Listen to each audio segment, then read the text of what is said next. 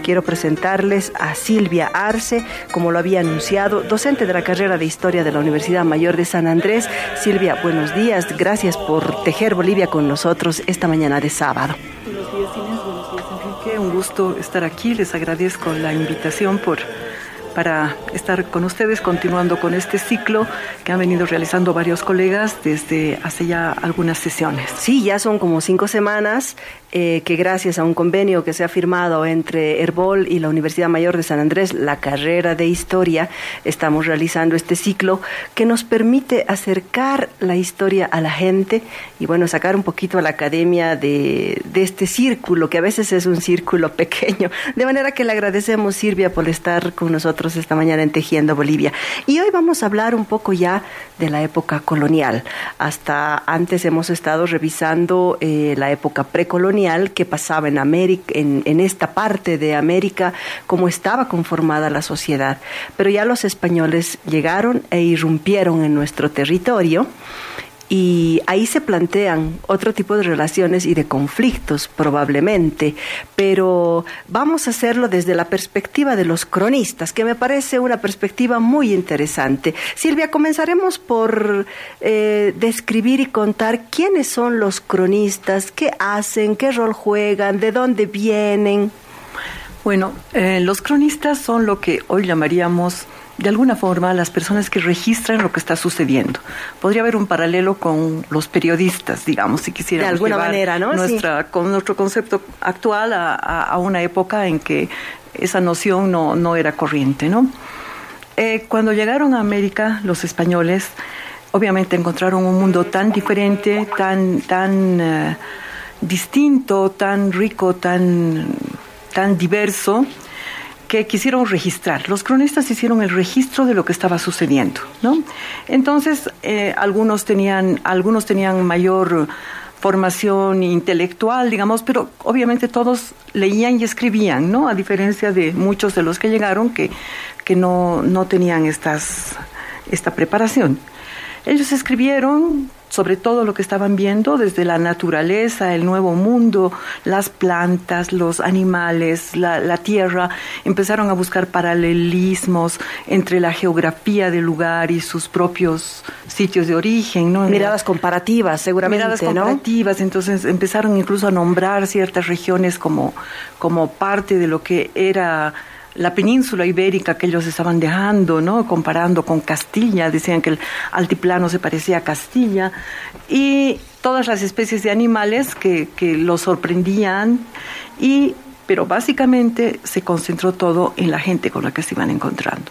Entonces ellos escribieron muchas cosas, hay algunos de primera generación que escribieron todo inmediatamente mientras iban contando lo que veían, otros que leyeron a los cronistas y, le hicieron otra, otra versión, digamos, a, la misma información, pero en todo fue un, un gran bagaje de muchos cronistas, ¿no? unos muy tempranos, otros un poco más tardíos, ¿no? hasta principios del siglo XVII continuaron escribiendo estos cronistas, y esa información ha estado durante mucho tiempo accesible solamente a pocas personas.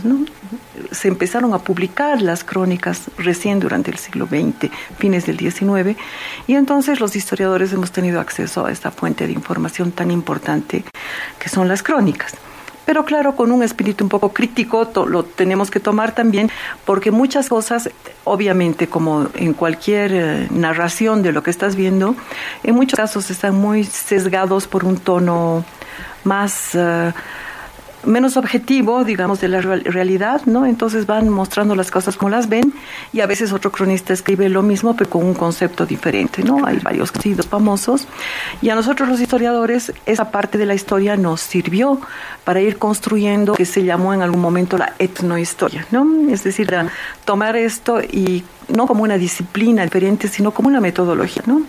De ver una mirada buscar en la mirada de estos primeros contactos la mirada que iba poniendo, pero pasada por el filtro de su percepción de la realidad, por su propia cosmovisión.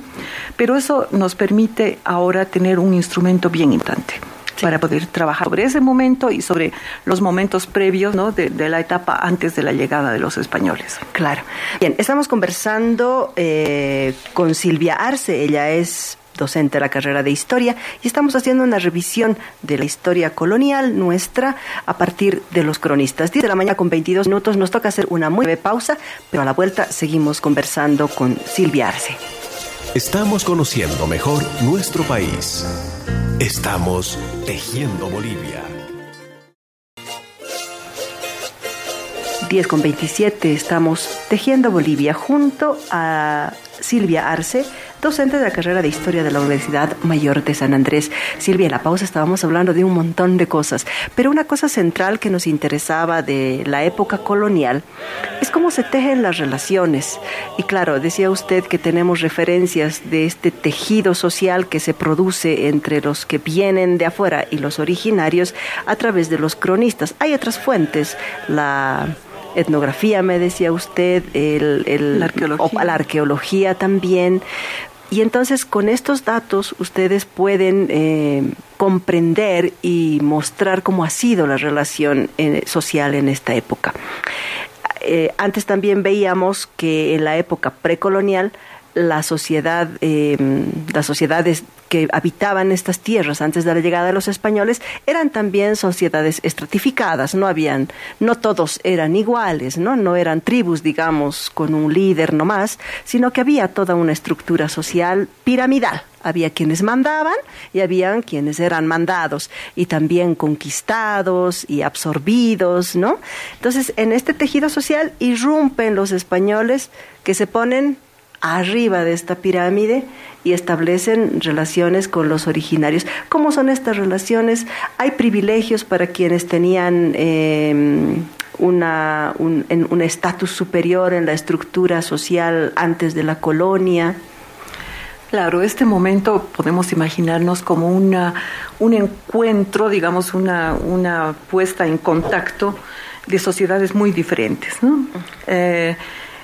Como, como dices, en América habían sociedades, altas sociedades, alta, altas organizaciones políticas, ¿no? unidades, sociedades con, muy sofisticadas, digamos, ¿no? Con, con, sus propias formas de expresión, con una ciencia desarrollada, ¿no? con arte, arquitectura muy desarrollado también.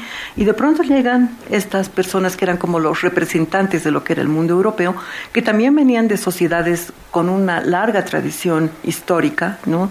sociedades que estaban eh, desarrollando sus propias batallas de poder en Europa, ¿no? sus, propios reinos, sus propias organizaciones políticas, mm. que acababan de salir de una eh, ocupación muy larga de de, de, de, de, los musulmanes en el sur de España, en el sur de la península, en el centro y sur de la península. Entonces eran sociedades que tenían sus propios otros, digamos, ¿no? Claro. Y acá también, ¿no? Los, los, las diferentes sociedades que en algunos casos estuvieron en contacto y en otras fueron un poco más cerradas, también habían sido sociedades conquistadoras, habían sido sociedades imperiales, ¿no? Como los incas, que habían desarrollado una conquista muy veloz, muy rápida, a partir de las estructuras que habían dejado las anteriores sociedades prehispánicas, que llamamos prehispánicas, ¿no? Sociedades altas, de alto desarrollo, y que los incas en esta parte del continente y los mexicas o, aztecas desarrollaron en su propio beneficio, digamos, todas estas otras sociedades y constituyeron eh, estados autocráticos, estados con una fuerte organización y con una fuerte eh, diferencia entre las diferentes capas. ¿no?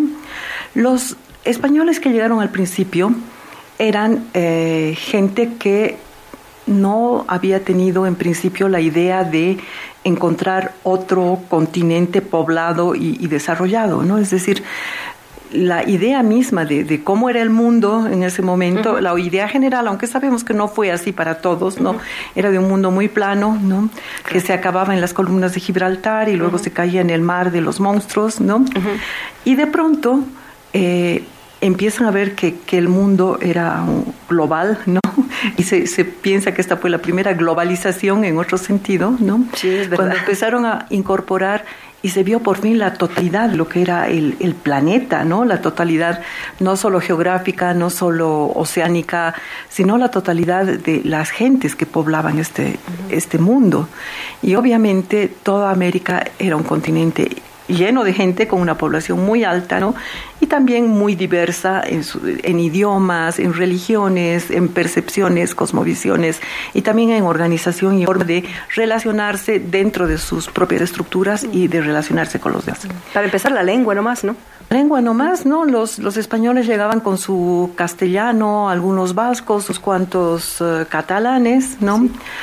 Pero las lenguas que encontraron acá fueron tan diversas, ¿no? Tan diversas, digamos, eh, en esta parte del continente, el quechua, el aymara, el, guara, el, guaraní todavía no, el puquina que ya estaba, ya estaba, ya, en, desuso, ¿no? Pero todas las lenguas del, del, norte de Sudamérica, todas las lenguas eh, de Mesoamérica, el náhuatl, el, el mixteca, el, el, eh, el maya, todas esas lenguas, ¿no? Que con su propia riqueza, su propia forma de expresión, sus poetas, mm. sus artistas, ¿no? Y entonces fue seguramente un momento muy fuerte, ¿no? El, el Y que, bueno, eh, los que estaban acá también tenían un bagaje en muchos casos de muchos mitos que hablaban de la llegada de gentes de otros lados, que eran como los dioses en algunos casos, ¿no? Entonces, todos los historiadores durante mucho tiempo se han estado preguntando qué fue lo que hizo posible es que este grupo y estos grupos que fueron llegando de gente que numéricamente eran muy muy pequeños, ¿no? Se superpusieran y dominaran y conquistaran estas sociedades tan, tan sofisticadas, tan complejas. Entonces hay varias hipótesis que se estuvieron eh, tejiendo sobre esto especialmente en la época de que fue el quinto, a partir del quinto centenario, ¿no? del descubrimiento, el, el, año 92 del siglo pasado, que empezaron a especularse y a buscarse explicaciones de por qué sucedió esto, ¿no? ¿Por qué no eh, la gente logró terminar con, con estos conquistadores? Pero entonces ahí entramos en una lógica con varios puntos que se han esbozado como como las causales de este, de este, del desarrollo de los acontecimientos que se dio en esa línea. Y bueno, hay muchas cosas que pueden explicar, sobre todo mm, problemas internos en las propias sociedades americanas. ¿no? los incas estaban en una pelea muy fuerte entre dos facciones de, de almagristas y, perdón, perdón, estoy mal, eh, de, la gente que apoyaba a Atahualpa y la gente que apoyaba a Huáscar. En México también eh, había una, habían peleas internas, luchas, incluso guerras ¿no? de, los aztecas con, con, sociedades cercanas y muchas veces los... Uh, enemigos de los incas o de los, de los aztecas, de los mexicas, se aliaron con gente que eran sus enemigos y los españoles los tomaron bajo su comando para, seguramente pensando ellos que los extranjeros los iban a ayudar a derrotar a sus enemigos y que luego iban a ser ellos los que, los que tomaran el poder, pero no fue así. No, sucedió. No sucedió. Eso, después las enfermedades ¿no? Las, los virus que llamaríamos ahora mm. llegaron antes de antes que llegaran los conquistadores, ¿no? Es decir, que los virus no nos los traen los españoles, ya vienen antes. Bueno, no, no, no. Llegaron con los españoles, pero no llegaron juntos, sino que fueron entrando por diferentes mm. lugares. No, no quiero decir, no llegaron juntos al Perú, por ejemplo, ¿no? Es decir, desembarcaron ellos en, en, la, en la zona de las Antillas y esos virus se fueron desplegando y fueron más rápidos que las que las entradas de conquista. Es decir, claro, los virus avanzan mucho más rápido que los conquistadores españoles. Así es. Y las epidemias de viruela, por ejemplo, diezmaron a la población. La viruela viene de Europa. La viruela viene de Europa, sí. La viruela viene de Europa. Y aquí habían otros virus que también afectaron a los que llegaron, Por supuesto, claro, ha debido haber. Debe haber habido, pero esta, estos, estos, estas enfermedades, como llegaron antes, ya encontraron una población mm. que tenía eh, problemas de salud, digamos, y que también estos eran leídos como signos de que se venía un pachacuti, un cambio muy fuerte, ¿no? Y eh, mitos que decían que iban a llegar gente más allá del mar y que eran los viracochas y que esto iba a producir un cambio muy grande. Y también la propia forma de organización de sobre todo en la zona andina digamos que siempre ha sido un juego digamos en que siempre es posible que una sociedad englobe a la otra no el sistema de la dualidad y que luego están unidos por otra capa que se superpone como las muñequitas eh, rusas, ¿no? como las matrioshkas, que siempre se puede entrar más, más sociedades dentro de una que engloba. Entonces yo me imagino que también esa fue una parte que se percibió como que era posible alianzas con otros para eh, mantener el poder, acrecentarlo eh, como, como, como reino, como, como imperio, digamos, y que estos juegos eran posibles porque esa era la experiencia de la que venía la gente de América, ¿no? Y obviamente la mirada que traían los otros no era de establecer solamente estas alianzas, sino de manera estratégica, no era de ayudar a unos para que otros se quedaran con el poder, sino de mantener todo el poder. ¿no? En realidad, en esta lógica de, de poder y de dominio es que acaban acaba ganando el más fuerte, porque ellos tenían armas de fuego. Tenían armas de fuego también diferentes, de más de destrucción más masiva, digamos, no era tan uno a uno. Pero entonces, eh, Silvia, ya hay unas alianzas con las clases eh, dominantes, digamos, de los pueblos originarios. Exactamente. Se da una alianza entre españoles y clases dominantes de los originarios. Así es, desde el primer momento, la entrevista, digamos, entre los más altos dignatarios como Moctezuma, en el norte y con Atahualpa en la zona de Cajamarca, eh, con el más alto representante, digamos, de los que llegaban, Cortés, Pizarro, los, los conquistadores, empiezan las negociaciones, ¿no? Empiezan las negociaciones, pero eh, no estaban de igual a igual, de alguna manera. Claro. En, en, ambos sentidos, de ida y vuelta, ¿no? los, eh, los americanos eran muchos más en número, para empezar, ¿no?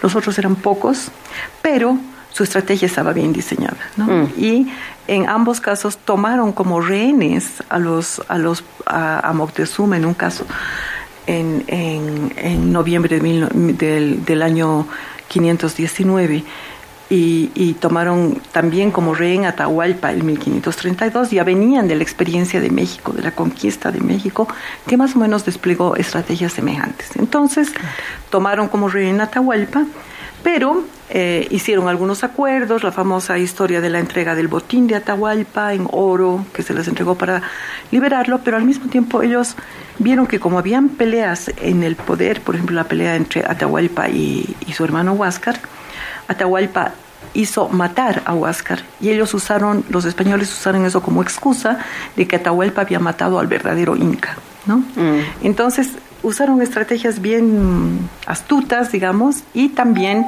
recibieron muy, en muchos casos eh, el apoyo de señores locales. ¿no? Y eso va a ser una cosa que se dio al principio de la conquista y luego va a ser general en toda la estrategia. Eh, la conquista fue por armas, por luchas, por guerras, pero básicamente también por negociación. Y las negociaciones fueron de élite a élite, digamos, ¿no? Claro, son las élites que van negociando para... Eh, tener privilegios y para mantener, sus privilegios, exactamente, ¿no? Es decir, los españoles necesitaban una estructura básica que ya estuviera funcionando de, de una manera eficiente, ¿no? Y lo mm. que hicieron fue apoderarse de alguna forma de esas estructuras básicas, políticas, sociales, etcétera. No destruyeron y cambiaron todo, sino que las adaptaron para hacer su forma de gobierno, ¿no?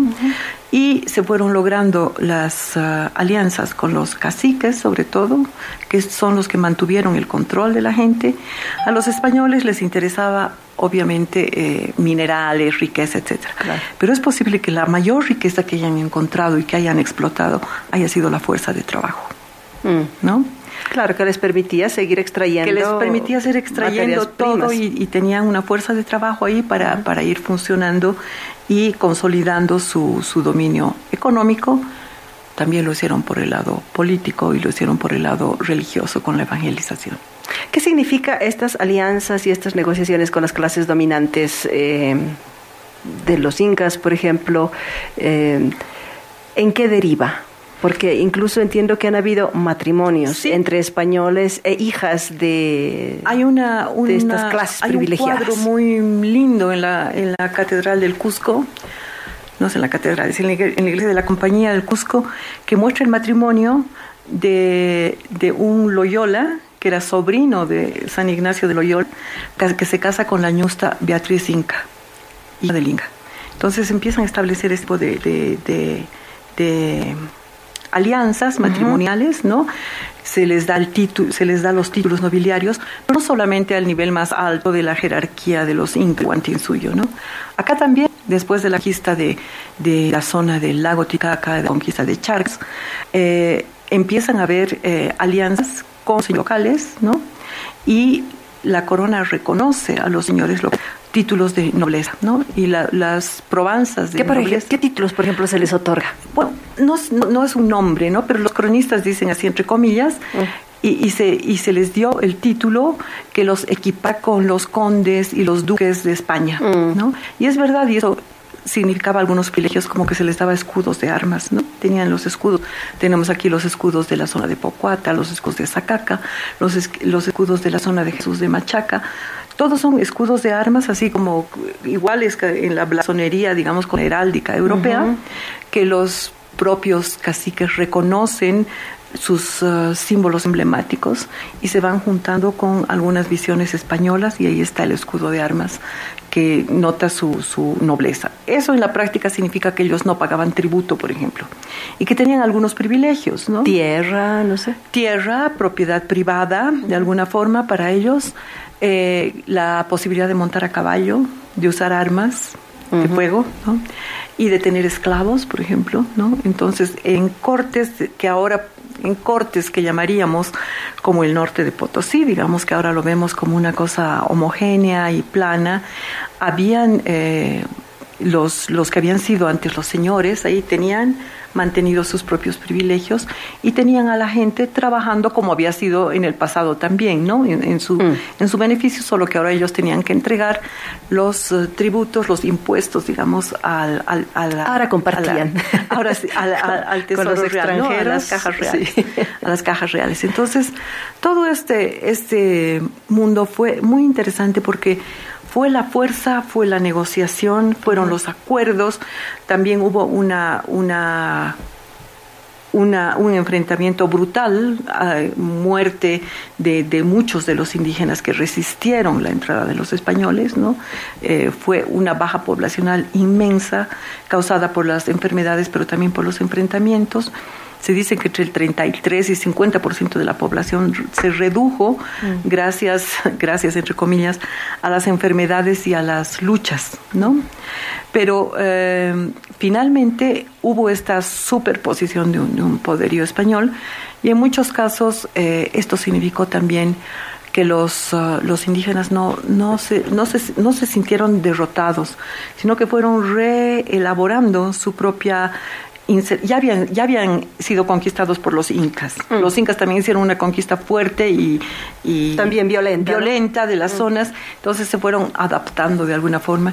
Y en medio de esta adaptación y resistencia fue surgiendo también una nueva forma de ver el mundo, muy creativa, que fue mezclando culturas para poder seguir viviendo y, y darle sentido a este cambio tan fuerte, ¿no? Este tejido se puede ver quizá en esto de los escudos que dice usted, ¿no? Porque son evidentemente el escudo es una tradición española que marca como los orígenes nobles o nobles, más bien dicho, de una familia, de un grupo, y eso entra en la cultura eh, originaria, pero con, también con iconos propios, con símbolos propios. Y entonces supongo que es a partir de eso que se empieza a hablar de mestizaje, ¿no? Quizá ese es el origen de, este concepto. Bueno, los señores locales tenían que apoyarse en, las nuevas regulaciones, digamos, y, a, las nuevas formas que la corona fue poniendo. La corona también tuvo que luchar con sus propias, eh, con los propios, los propios em, Em, empresas, digamos, privadas que se hicieron en la conquista, no fue todo dirigido desde la corona, ¿no? Pero en un momento la corona sí asumió el control, el control, porque se le iba un poco de las manos entre los encomenderos, los conquistadores, mm. pero en un momento asumió el control político de lo que estaba pasando y el control administrativo, ¿no? Y claro, eh, dentro de la, del escalafón, digamos, de, de lo que era España, lo que era Europa, con sus jerarquías de reyes, con sus jerarquías de nobles que venían desde la época feudal, ¿no? Entonces, claro, los formatos eran los, los escudos de armas, ¿no? como sus blasones. Pero los señores locales sacaron su propia iconografía y la pusieron, ¿no? Por ejemplo, hay, hay eh, chulpas en los escudos, hay cabezas cortadas, ¿no? Que, que, es muy, muy, una constante muy fuerte en todos los textiles y cerámicas de, de los grandes reinos, los moches, o los chimus, ¿no? Eh, todo, todo, todo, toda la zona andina tenía este emblema desde la época de Tiahuanacu y antes las cabezas cortadas, ¿no? las, las cabezas trofeo que se llamaban también. Muchos de los escudos ya de la época colonial tienen estas cabezas cortadas, ¿no? Tienen los pájaros que nombraban a sus propios territorios, el, colibrí en el caso de los incas era su pájaro emblemático y en otros lugares otros símbolos que eran importantes para ellos, ¿no? Silvia, se nos ha terminado el tiempo. Lamentablemente ha sido muy cortito. Hubiéramos querido tener mucha más información de esta época para comprender el tejido social, pero creo que hemos dado elementos importantes para comprender que no todos los indígenas estaban en calidad de esclavitud y que hubo mucho de negociación y de alianzas entre clases dominantes para mantener su poder y sus privilegios, en desmedro de los que siempre habían estado abajo, en términos sociológicos, digamos. Bien, Silvia, le agradezco mucho por haber compartido este espacio que ha sido posible gracias a esta alianza entre la carrera de historia de la UMSA y Herbol. 10 de la mañana con 48 minutos, vámonos a una pausita y ya estamos de retorno